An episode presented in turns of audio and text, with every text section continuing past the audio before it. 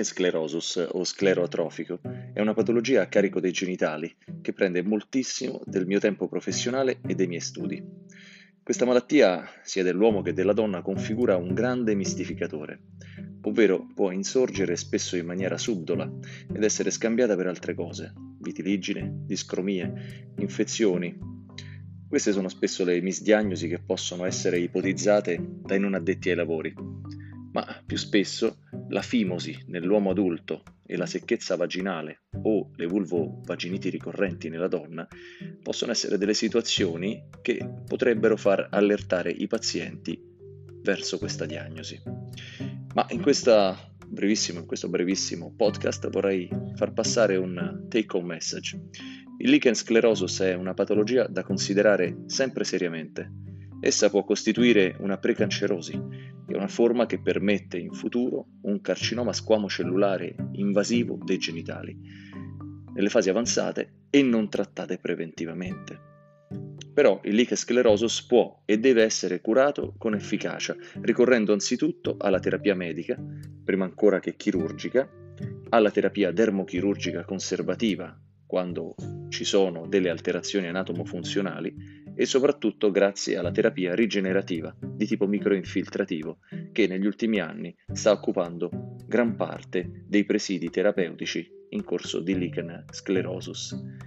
Questa terapia microinfiltrativa consente quindi la rigenerazione dei tessuti, stimolando le cellule staminali proprie del nostro corpo. Conoscere lichen sclerosus significa essere informati su una malattia che probabilmente è più diffusa di quanto non comunemente si creda affidarsi sempre allo specialista di dermatologia e venereologia, effettuando anche una peniscopia digitale, laddove il caso lo necessiti, soprattutto nelle forme più misconosciute o più difficili, è molto importante per salvaguardare la propria salute.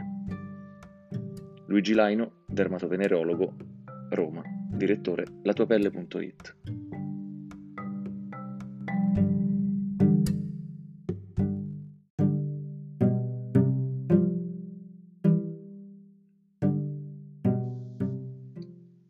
filler del viso e delle labbra con acido ialuronico. Che cos'è l'acido ialuronico iniettabile? Le procedure di riempimento dei tessuti molli iniettabili stanno diventando sempre più importanti per ingiovanire il viso che invecchia. La varietà di filler dermici disponibili è in aumento e la comprensione delle loro caratteristiche individuali consente risultati ottimali.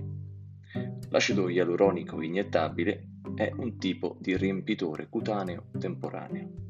L'acido ialuronico si trova naturalmente in tutto il corpo, con le più alte concentrazioni nelle articolazioni, negli occhi e nella pelle. Nella pelle l'acido ialuronico attira l'acqua, che consente alla pelle stessa di diventare più idratata. Con l'avanzare dell'età il grasso, i muscoli, le ossa e la pelle del viso iniziano a dimagrire questa perdita di volume porta a un aspetto affondato o cadente del viso, linee sottili, poi rughe, poi pieghe e labbra sottili. L'acido ialuronico iniettabile viene utilizzato per ridurre la comparsa di linee sottili e di rughe di pieghe del viso e per creare una struttura con un volume sia sul viso che sulle labbra nuovamente accettabile.